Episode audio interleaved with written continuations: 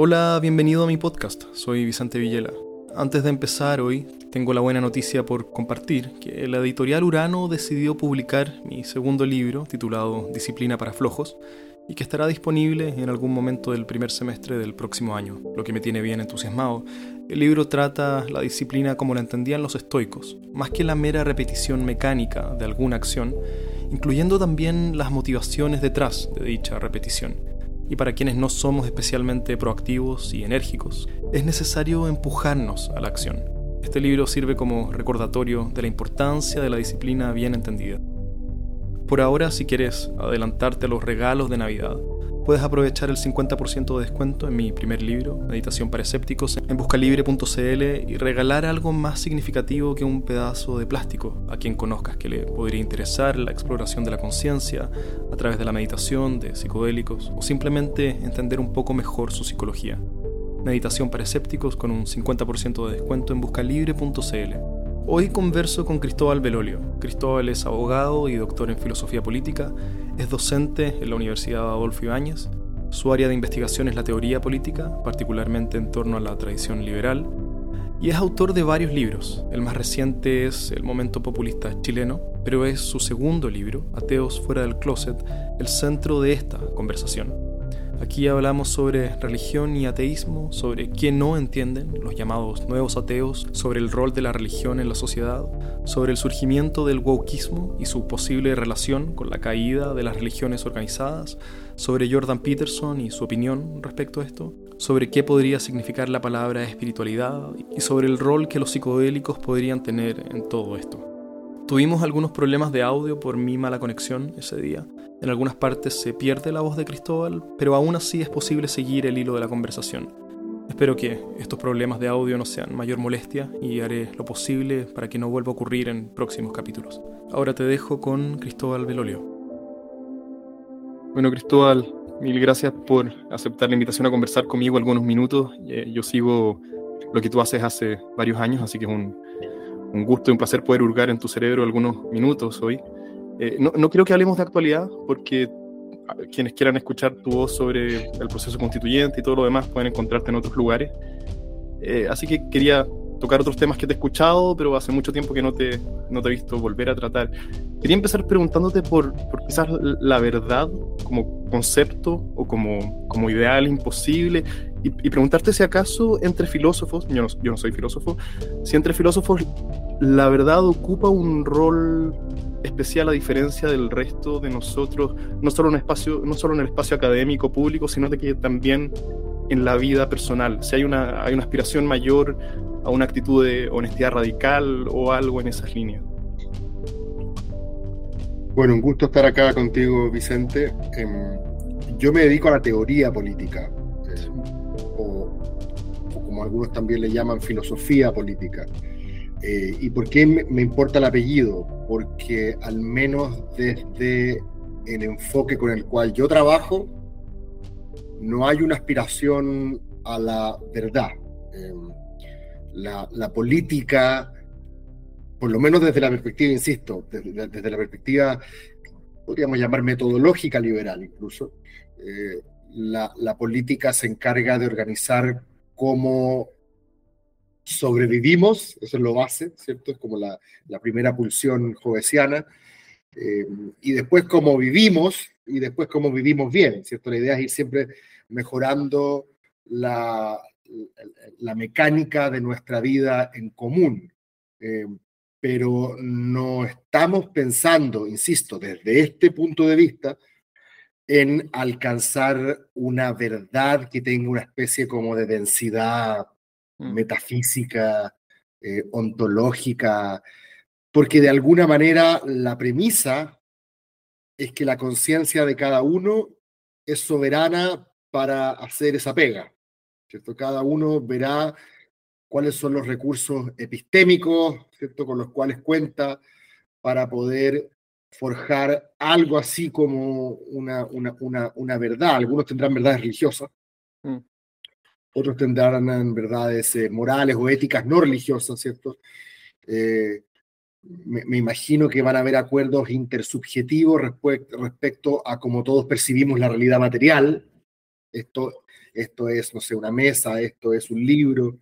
Eh, pero, en general, los acuerdos políticos no necesariamente deben estar comprometidos con lo que podríamos llamar una, versión fuerte de la verdad.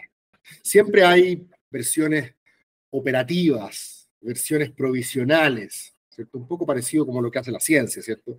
Que trabaja a veces con, con, verdades provisionales, es decir, nos quedamos con la mejor respuesta que tenemos hasta ahora, entendiendo que no es, eh, que, no es inmutable, que, que son vulnerables eventualmente.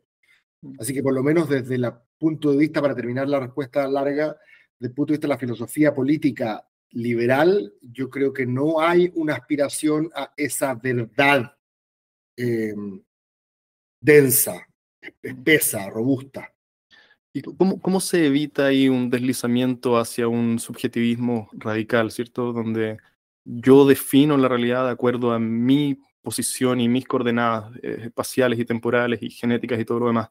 Eh, no, no, es eso, no está eso en el precipicio aquí de, de, no definir la verdad como, como algo sólido por encontrar? Es una, buena pregunta. Bueno, a ver, en la medida de que cada uno tenga una versión de los hechos, ¿cierto? Mm. Eh, que no afecte en forma importante la posibilidad de que el vecino también busque eh, su propio camino para encontrar, para buscar, para definir, para articular esa, esa verdad eh, para articular lo que le da sentido a su vida. Yo creo que hay, una dimensión, por así decirlo, de, de subjetivismo que tú mencionas, que es perfectamente compatible con una vida política eh, mm. civilizada. Ahora, tú me podrás decir, hay, filósofos que, así lo, dicen, em, que es indesmentible que incluso la democracia liberal contemporánea opera con ciertas verdades morales. Por ejemplo, matar es malo. Matar, digamos, eh, a, un inocente, ¿cierto? Salir a la calle y, a la primera persona que encuentre enterrarle un cuchillo, ¿cierto? Eso sería, eh, eh, sería una verdad moral que eso es, que eso es malo. Está bien, ¿cierto? Es, pero, pero lo hacemos porque tenemos, insisto, un acuerdo intersubjetivo de que aquello no hay que hacerlo y las razones por las cuales uno produce esa convicción son diversas. Algunos lo harán porque se lo dijo el Antiguo Testamento en los diez mandamientos, ¿cierto? Otros lo harán porque están curtidos en la experiencia ancestral y evolucionaria de que es una pésima idea andar haciéndole daño al, prójimo porque sí, ¿cierto? Porque después nos puede llegar a nosotros. Otros lo harán porque secularizaron, ¿cierto? Su creencia religiosa y tienen una especie de imperativo católico, malo siempre. Otros lo harán porque, a propósito de, este aprendizaje ancestral, eh, derivan una consideración utilitarista. ¿Cierto? Hay más sufrimiento en el mundo cuando andamos matando eh, transeúntes inocentes que cuando no. Es decir, eh, eh, la forma como yo desarrollo esa, esa, esa convicción, si te fijas, no necesariamente es la misma en una sociedad plural. Lo importante es que estemos todos de acuerdo en que matar es malo. Eh, y desde ese punto de vista se le suele llamar una verdad moral, pero si te fijas, no es una verdad en el sentido de que esté representando con precisión absoluta eh, una realidad que esté fuera, digamos. Sencillamente obedece más bien a una especie de acuerdo intersubjetivo. Mm. Es interesante pensar en distintos tipos de verdades, ¿cierto? Verdades aritméticas parecen poseer una solidez que es difícil encontrar en el campo moral. mencionaste al paso eh, las religiones. Yo durante mis 20 leía todos los nuevos ateos, un fanático de todos ellos, y no leí tu libro hasta este año, Ateo fuera del closet. Hacia el cierre del libro, tú dices algo así como que te sorprenderías de, volver a releerte y mantener exactamente tus mismas posiciones descritas en el libro. Eh, ¿Es ese el caso? ¿Se ha matizado algo tu posición categóricamente atea frente a las religiones estos eh, casi 10 años ya? Sí, sí, o sea, bueno, yo creo que esa frase tiene, tiene tres interpretaciones. Eh, la primera es ponerme el parche ante la herida estratégica, ¿cierto? Si el día de mañana me dicen que escribí puras idioteces, yo puedo decir, pero si ya no las creo. Eh, pero fuera de esa consideración estratégica, también lo escribí, también lo escribí, eh, justo me acuerdo, esto puede ser un auto muy, muy, un detalle, ¿cierto? Eh, pero lo escribí antes de hacer mi doctorado, justo antes. Y mi doctorado después versó sobre teoría política y religión. Y lo escribí justo antes porque de alguna manera no quería estar, y perdóname la expresión, contaminado, quizás es todo lo contrario, eh, contaminado por el rigor científico que exige la academia. Eh, la academia generalmente exige, cuando es buena, que uno sea activista, que uno ponga una camiseta de manera tan partizana, porque cuando uno se pone una camiseta, Vicente, generalmente eh, es ciego a las debilidades de su equipo, ¿cierto? Uno ama a su equipo por todas, o sea, sobre todas las cosas y, no está consciente de los puntos ciegos de su posición, ¿cierto? Eh, eso, eso, eso, es básicamente un poco el activismo también. Eh, y, yo lo escribí más bien en ese, en ese tono eh, de panfleto, lo estoy diciendo panfletario en un sentido peyorativo. En, un, sentido más de manifiesto, esa es la palabra en un sentido más de manifiesto que como investigación académica, porque la gracia de la investigación académica, del espíritu académico al menos, eh, que yo trato hoy día de, de abrazar, por lo menos en mi trabajo, es que uno no predetermina la respuesta. La respuesta es un resultado de un método, ¿cierto? De un procedimiento, y ese procedimiento tiene que evaluar todas las posiciones con justicia. Y cuando digo justicia, incluso me refiero a que tiene que evaluar todas las posiciones en su mejor versión. Claro. Y por lo tanto, cuando tú evalúas todas las posiciones en su mejor versión y te das cuenta que aquel que tú pensabas que era un idiota en verdad es mucho más inteligente de lo que parece, y que sencillamente tú no estás mirando con toda la profundidad, ¿cierto? Eh, su posición, que es un poco lo que hacemos en redes sociales, lo que hacemos en la conversación típica, es como, ah, pero este es un idiota, ¿cómo dice eso? Pero claro, si tú, si tú hubieses tenido un proceso de maduración intelectual como el que tuvo la otra persona para llegar a esa posición, si tú estuvieses viendo los puntos ciegos de tu posición y los puntos fuertes de la suya, probablemente no abrazarías, o sea, no dirías eso con tanta convicción, ¿cierto? Mm. Eh, muchas veces no, nos embriagamos con nuestras convicciones eh, y cuando eso ocurre no, no, no, no, admitimos la posibilidad del error, de la duda y del, y del potencial error. Eh, entonces yo lo escribí justo antes para que fuese relativamente picante, picante en el sentido literario, o sea, para que fuese, para que fuese un ensayo y no, y no un, un, eh, un, un, libro académico en el cual habría tenido que ser cierto bastante menos provocativo. y, y, lo que yo quería hacer era entrar en una discusión porque parece que en Chile en 10 años ha cambiado mucho el, paisaje.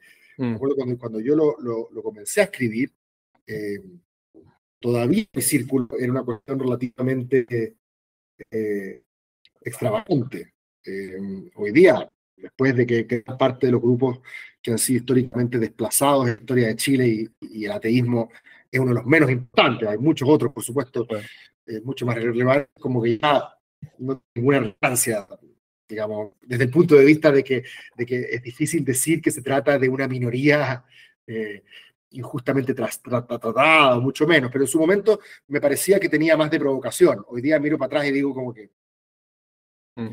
Eh, y en tercer lugar, ahora ya respondiendo a la pregunta en términos más sustantivos, sí, he cambiado de posición en algunos, en algunos aspectos. Eh, tendría que revisarlo bien, pero tengo hoy día probablemente una posición menos... Sigo siendo Por, o sea, por supuesto, no, no, no, no, abrigo ninguna creencia metafísica, pero sí me he ido transformando en una especie como de, cristian, de cristiano secularizado. Eh, creo, que, creo que si hay algo que debiésemos rescatar del cristianismo como filosofía moral, es la, a propósito de lo que, de lo que decíamos de, de la caridad interpretativa, ¿cierto? Es es, estar, como decía San Ignacio, ¿cierto? Siempre más presto a, a rescatar que a condenar la proposición del prójimo. Mm, mm. Y, en, un mundo en el cual estamos todos, pareciera, muy ávidos de tirarle piedra al primero que se equivoca, Eh, creo que el, Jesús, ¿cierto?, que se para frente a la adúltera y dice, bueno, el que esté libre de pecado, que lance la primera piedra, ese es un, es un, es un, es un pasaje que me interpreta completamente. Así que desde ese punto de vista, probablemente hoy día tendría un tratamiento más caritativo respecto de la religión en tanto eh, como filosofía moral, el cristianismo como filosofía moral. Eh, no, en su dimensión metafísica, no, no, no creo hoy día físico siendo igual ateo en ese sentido. No sé si habéis visto, me imagino que, que ah, eh, en alguna medida tienes presente a Jordan Peterson ahí en tu, en tu mapa, pero no sé si lo habéis visto atacar últimamente a los nuevos ateos contra quienes se han endurecido, sobre todo eh, contra Richard Dawkins, que hace poco le tiró un tweet que casi que lo culpaba a él y, a todo el movimiento de los nuevos ateos de la degradación moral en Occidente. Y que el vacío de principios eh, que existe y la vacuidad y la superficialidad y todo lo demás tiene que ver con, el, con, la, con la caída de las religiones organizadas, en parte, ¿cierto? Culpando a Dawkins y el resto. ¿Compartes no, eso?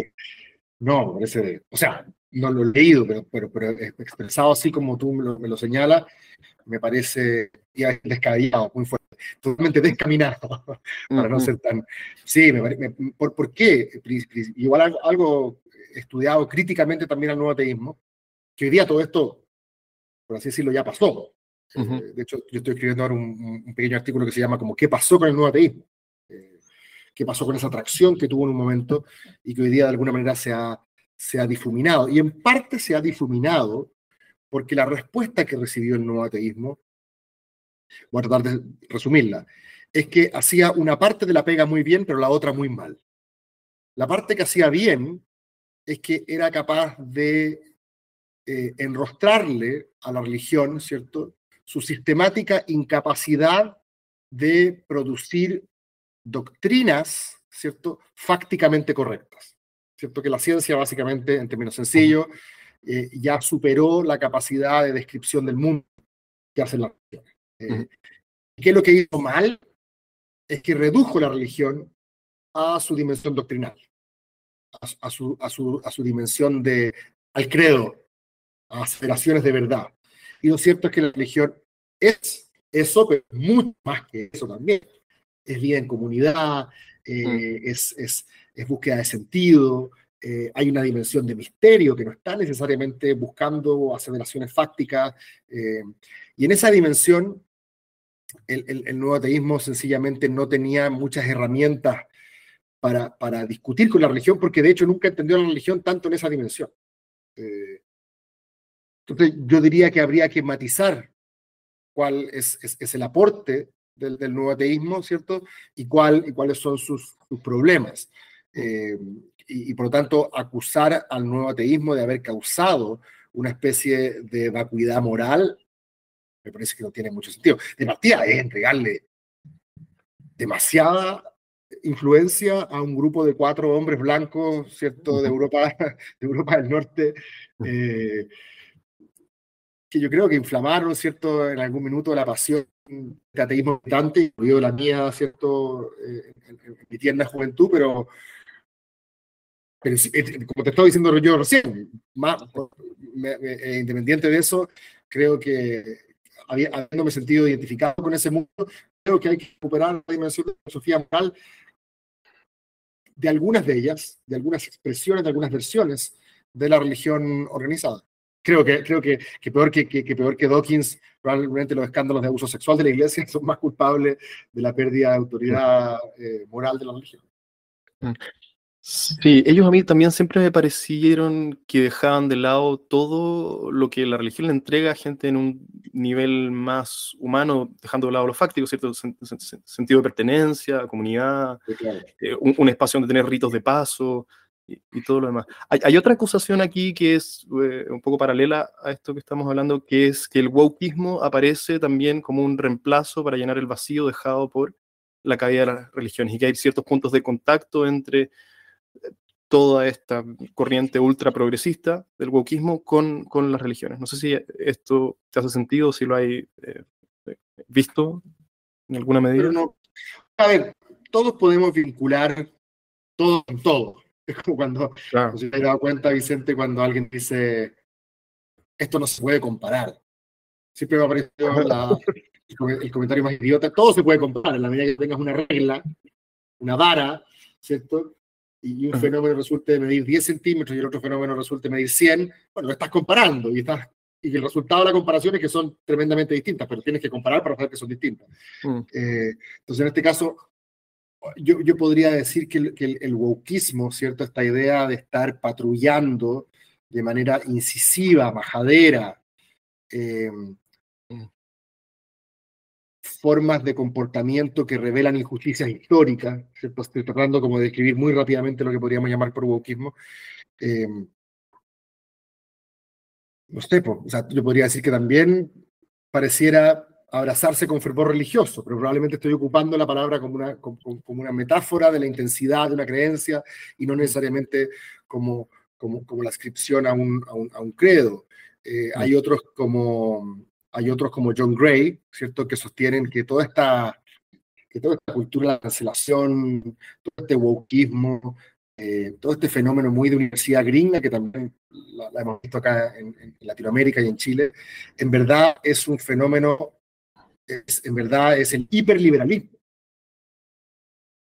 Yeah. Liberal para creer que ellos no tienen nada que ver con el wokismo, pero lo que dice Gray es que al revés, es que hay una versión radical del liberalismo heredado de la ilustración que tiene que ver con el celo que tenemos de de creer que llegamos a una solución racional, moralmente racional, y le exigimos a todo el resto que viva a la altura de lo que ya descubrimos.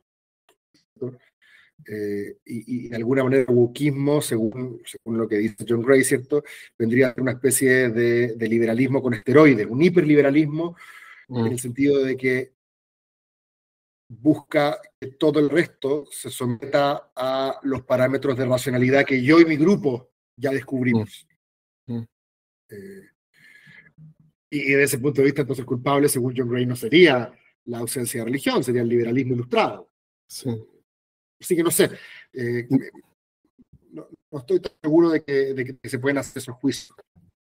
Interesante. Te, quiero eh, citar una parte de tu libro. Em, y porque esto me, llama, esto es una pregunta que yo no sé muy bien cómo resolver, no, no sé cuál es la verdad. Tú dices, abre comillas, las personas que se declaran religiosas suelen comportarse epistemológicamente de modo muy distinto en los ámbitos de su vida que no tienen que ver con dioses ni espectros.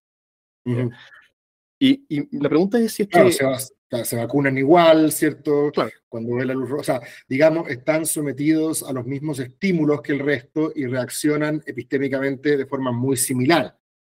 La, pregunta es, ¿qué tan buenos somos para compartimentalizar o compartimentar, no sé cómo se dice, eh, nuestra nuestra, nuestro respeto a la lógica, ¿cierto? la exigencia de evidencia eh, y reglas de conversación básicas entre distintas áreas de la vida. ¿Podemos reducir el pensamiento mágico solo a ese espacio, a lo religioso, y, que no infecte el resto de nuestras indagaciones en la vida? Bueno, eso es lo que, eso es lo que parece que hacemos. ¿ah? Eh, hay un filósofo de la, de la, religión muy, muy, muy respetado, ¿cierto? Eh, que se llama Alvin Plantinga, que sostiene que la religión, la creencia religiosa, el cristiano, el cristianismo, dice, la creencia cristiana es propiamente básica.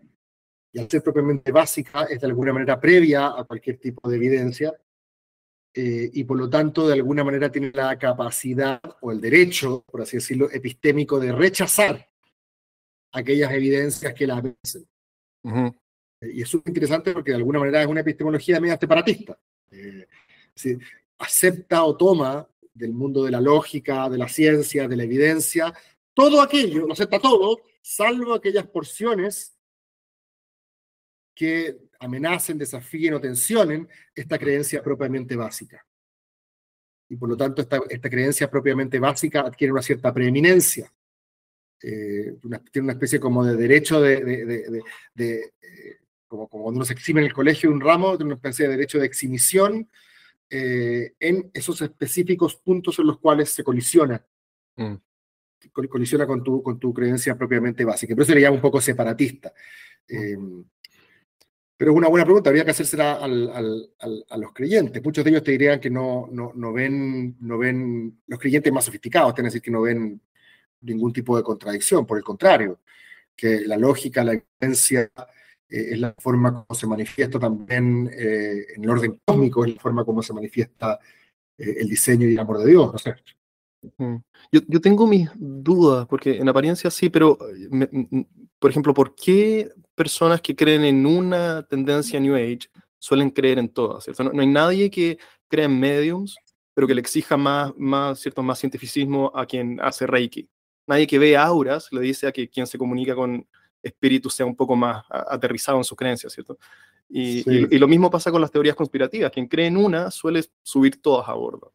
Entonces, no sé qué tan bueno sea Para, para, separarlo. Sí, bueno, yo estudié aborto en las teorías conspirativas últimamente por el tema de populismo y ciencia. Eh, y, y hay, varios fenómenos. Hay un fenómeno que tiene que ver con que la persona que está emitiendo el juicio o produciendo la evidencia o validando la evidencia en el caso de la autoridad, eh, si es que esa persona yo la identifico como un adversario, la identifico como parte de, de la élite, la identifico como parte de los fachos si yo soy un del otro lado, o, como, un, como un hacho si yo soy del, del otro. Si me identifico como mi adversario, yo automáticamente voy a, a, descreer. Eh, que, que, es, la manera como usualmente eh, te reporta empíricamente la presencia de eh, creencias conspiranoicas. Hay una especie de correlación entre populismo y, y conspiracionismo porque si tú ya estás pie de guerra contra el y crees que la sociedad se divide entre unos malos que se llevan la pelota para la casa y que hacen todo lo posible por cagarte, ¿cierto? Y los buenos que son los tuyos, ¿cierto? Eh, entonces hay, hay, hay, una cierta, hay, hay, una cierta tendencia a creer que todo lo que produzca el establishment hay que verlo con sospecha. ¿Cierto? Eso es una, es una posibilidad. Y hay otros hay otra literatura muy interesante, ahí yo me quedo un poco corto porque no, no, soy psicólogo, ¿cierto? Pero, pero hay una dimensión en la psicología cognitiva eh, que sostiene que, que, generalmente estos fenómenos operan bajo el paradigma un poco de la cognición cultural, que es esta idea de que nosotros aceptamos o rechazamos la evidencia que confirma nuestras creencias preexistentes. Mm. Eh, entonces, por lo tanto, si, si, si, si mañana, eh, si yo creo el, el, el reiki, los chakras, cualquier cosa, la homeopatía, porque aquí pueden haber cosas muy distintas, se pueden cosas de los saberes ancestrales. hay gente que se, se discutía la, la, propuesta el año pasado. Ah, sí. Eh, yo decía, pero bueno, no te gusta la homeopatía, pero no, quieres que el sistema de salud financie la homeopatía, pero sí quieres financiar los saberes ancestrales. Y, alguna, gente se enojaba y me decía, no va a comparar. pero ¿cómo no voy a comparar? Desde el punto de vista científico parecieron ser igual de, de, de vulnerables, para ser súper elegante. Eh, yo, decía, yo decía, como si tú quieres incorporar la medicina, no sé, mapuche eh, al sistema público, la razón no puede ser, eh, por así decirlo, no le puede ganar en, en, la dimensión científica a las otras pseudociencias, sino que probablemente tu justificación tenga que ser cultural.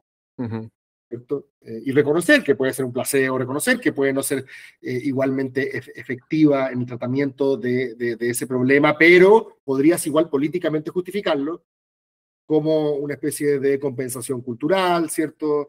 Eh, y ahí no hay ningún problema. Pero, pero, pero, pero, desde, el, pero desde el punto de vista de su, de, su efectividad, ¿cierto?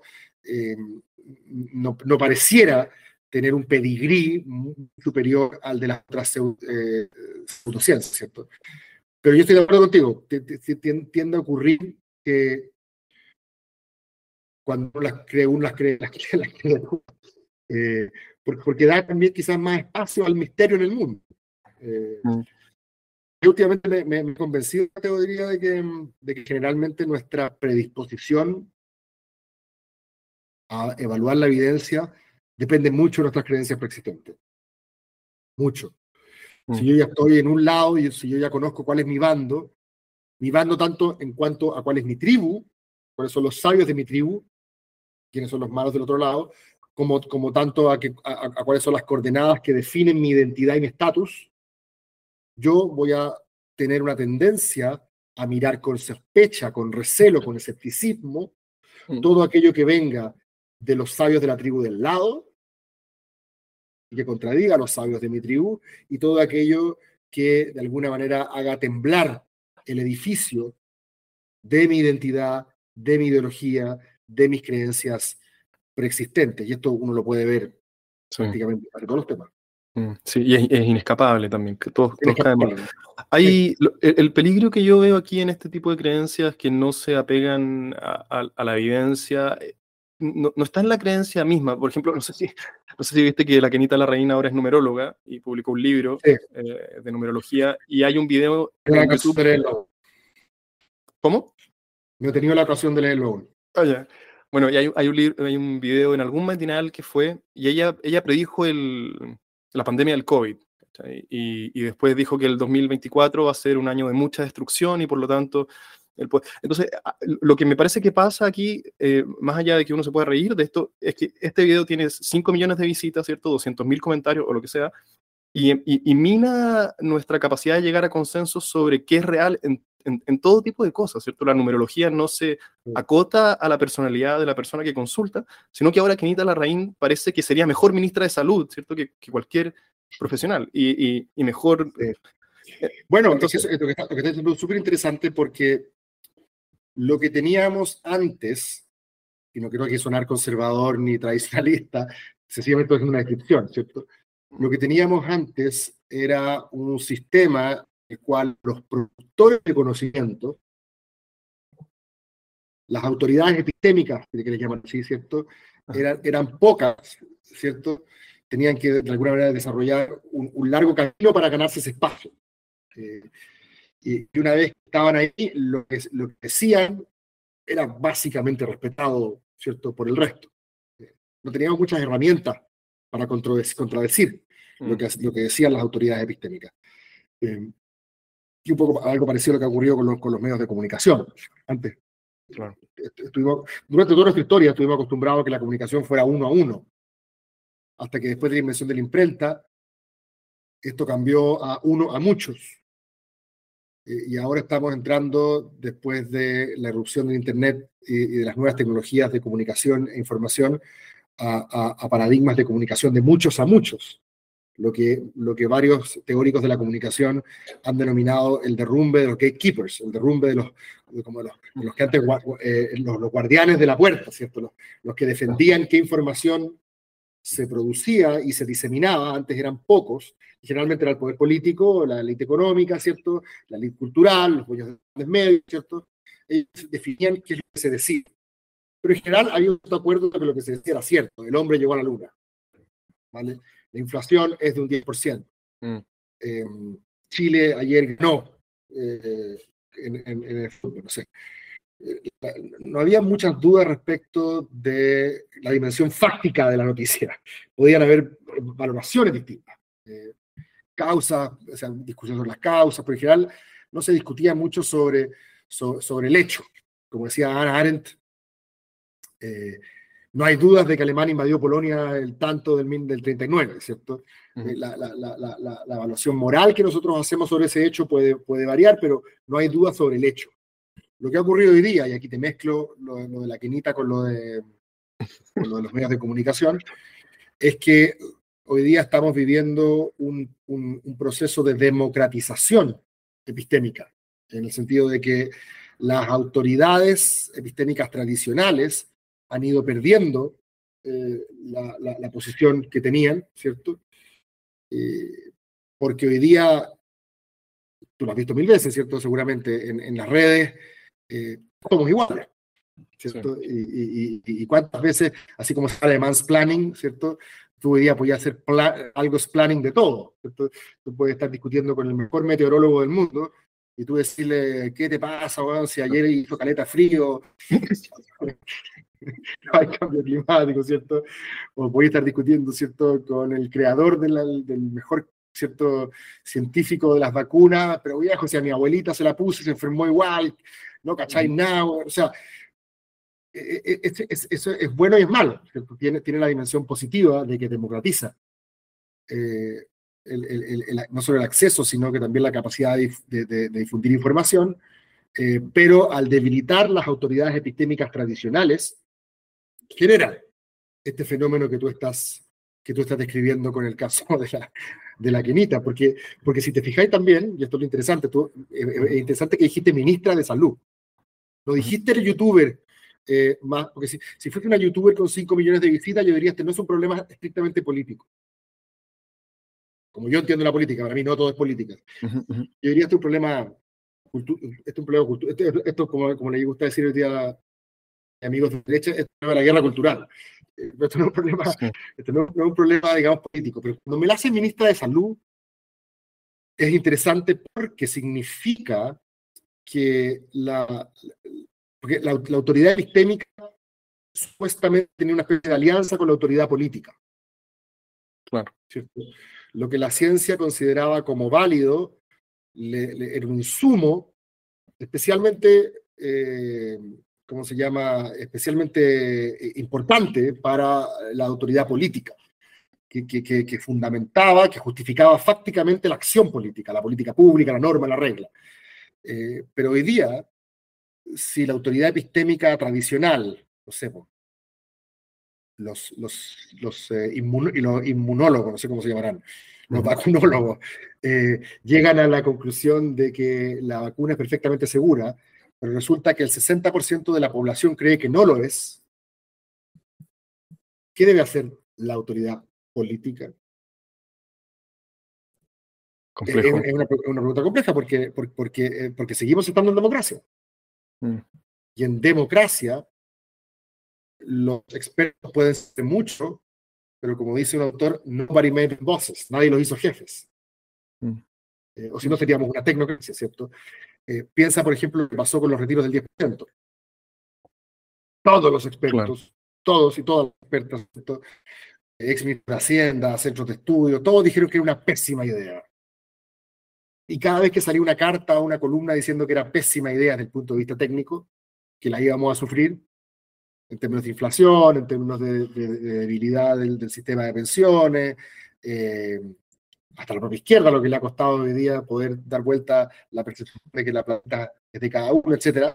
Todos dijeron que era la idea, y cada vez que aparecía esa columna, subía un punto de popularidad la, la idea de que había que retirar los fondos de eso. Entonces, ¿qué hace la autoridad política? ¿Escucha a la autoridad epistémica? Mm. ¿Escucha al pueblo soberano del cual es depositario de la autoridad política? Entonces, por, eso, por, eso es que el día de mañana todo el mundo cree en la numerología. Mm. Saquemos a Kenita aquí para no, no. El día de mañana todos creen en la numerología, o en la quiromancia, o en la iridología, cualquiera, de cualquiera de lo que podríamos llamar cierto eh, pseudociencia cualquier dimensión del pensamiento mágico, eh, no es tan fácil sencillamente descartarlo desde el punto de vista democrático. Mm. Mm. Bueno, por eso es importante, en parte por eso es importante tu trabajo sobre populismo, me parece que no debería, ese divorcio entre la autoridad epistémica y política no me parece sano. Cristóbal, ¿tenés tiempo para una última pregunta? Última cosita. Dale. Última cosa. Quería preguntarte si es que en tu ateísmo hay alguna grieta por donde haya espacio para lo, comillas, espiritual. Si hay tenido alguna experiencia psicodélica o inducida por algún psicofármaco o de otro tipo que te eh, haya hecho admitir que existen espacios o posibilidades de la conciencia humana que difieren, ¿cierto?, a cómo habitamos el mundo día a día y si es que eso ha, modificado tu, en algo tu postura frente a lo, comillas, espiritual tú siempre he sido muy amigo de la distorsión de la conciencia. Así que no, no, es algo que haya tenido que desarrollar ahora, digamos, para, para cambiar mi opinión sobre mi, sobre mi ateísmo. Yo, yo, yo me considero, eh, desde, el, desde, el, punto de vista más tradicional, un materialista.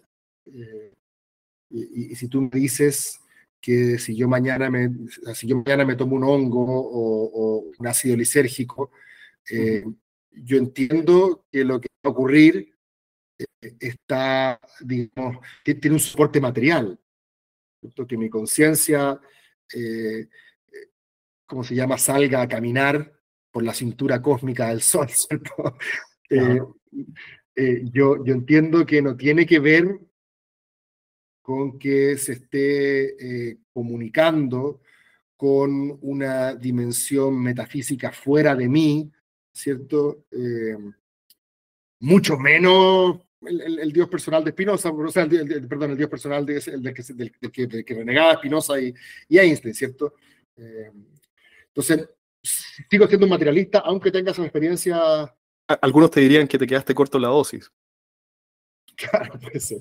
Eh, pero, pero, pero esas experiencias creo que tienen que ver con lo que yo llamaría en forma muy, muy pedestre exploración de la conciencia, exploración de estados de la conciencia que, que, usualmente no se activan en condiciones normales. Todo lo que nos metemos al cuerpo produce ciertas reacciones químicas eh, y, y, por supuesto que lo que usualmente entendemos como drogas, especialmente las, las ilegales, ¿cierto? producen, producen esos estados de alteración de la conciencia de manera más radical, pero, pero, ¿qué se llama eso espiritualidad? De hecho, tampoco tengo muy claro qué es la espiritualidad, ¿no? Em, no sé, pues yo ahora antes de hablar contigo estaba haciendo yoga, pero lo estaba haciendo porque, porque, me, porque me siento bien, porque me gusta estirarme, porque me gusta relajarme, porque tengo que, me gusta tener espacio para mí, ¿cierto? Eh, no, no, he hecho ejercicios de meditación consciente, pero si los hiciera, eh, no estoy seguro de que, no sé, probablemente diría que es un tiempo para mí. O sea, como que eh, quizás la palabra hedonismo tiene mala prensa, pero yo creo que podrían ser incluso ejercicios hedonistas en el sentido de que me provocan un tipo de placer. El placer de la introspección, eh, el placer de la comunidad, ¿cierto? Cuando yo, cuando yo, yo soy muy, ¿cómo se llama?, asociativo. He inventado equipos de fútbol, proyectos políticos, algunos fallidos, otros exitosos, pero no sé si esa pulsión gregaria, asociativa, comunitaria incluso, em, me hace decir que eso es una forma de desarrollar un tipo de espiritualidad, es, una forma sencillamente de expresar mi, humanidad. Así que no, no, tengo claro qué diablos es la espiritualidad, esa es la verdad. Ah, bueno, podríamos seguir hablando sobre esto harto rato, pero estoy consciente de tu tiempo, Cristóbal. Así que nada, estuvo entretenido. Mil gracias por, por tu tiempo y por tu trabajo. Yo te sigo hace tiempo y, tu voz siempre me parece un aporte, así que gracias por lo que haces y por tu tiempo hoy día aquí. Chao, que estén bien. Chao, Cristóbal, gracias. Si este contenido te resulta interesante, suscríbete a mi canal de Spotify para recibir notificaciones cuando tenga nuevo contenido por compartir. Y si te gustaría ayudarme, puedes recomendarme a tus amigos y seguirme en mis redes sociales. Todas las ayudas en difusión serán profundamente agradecidas. Como siempre, gracias por tu tiempo y hasta la próxima.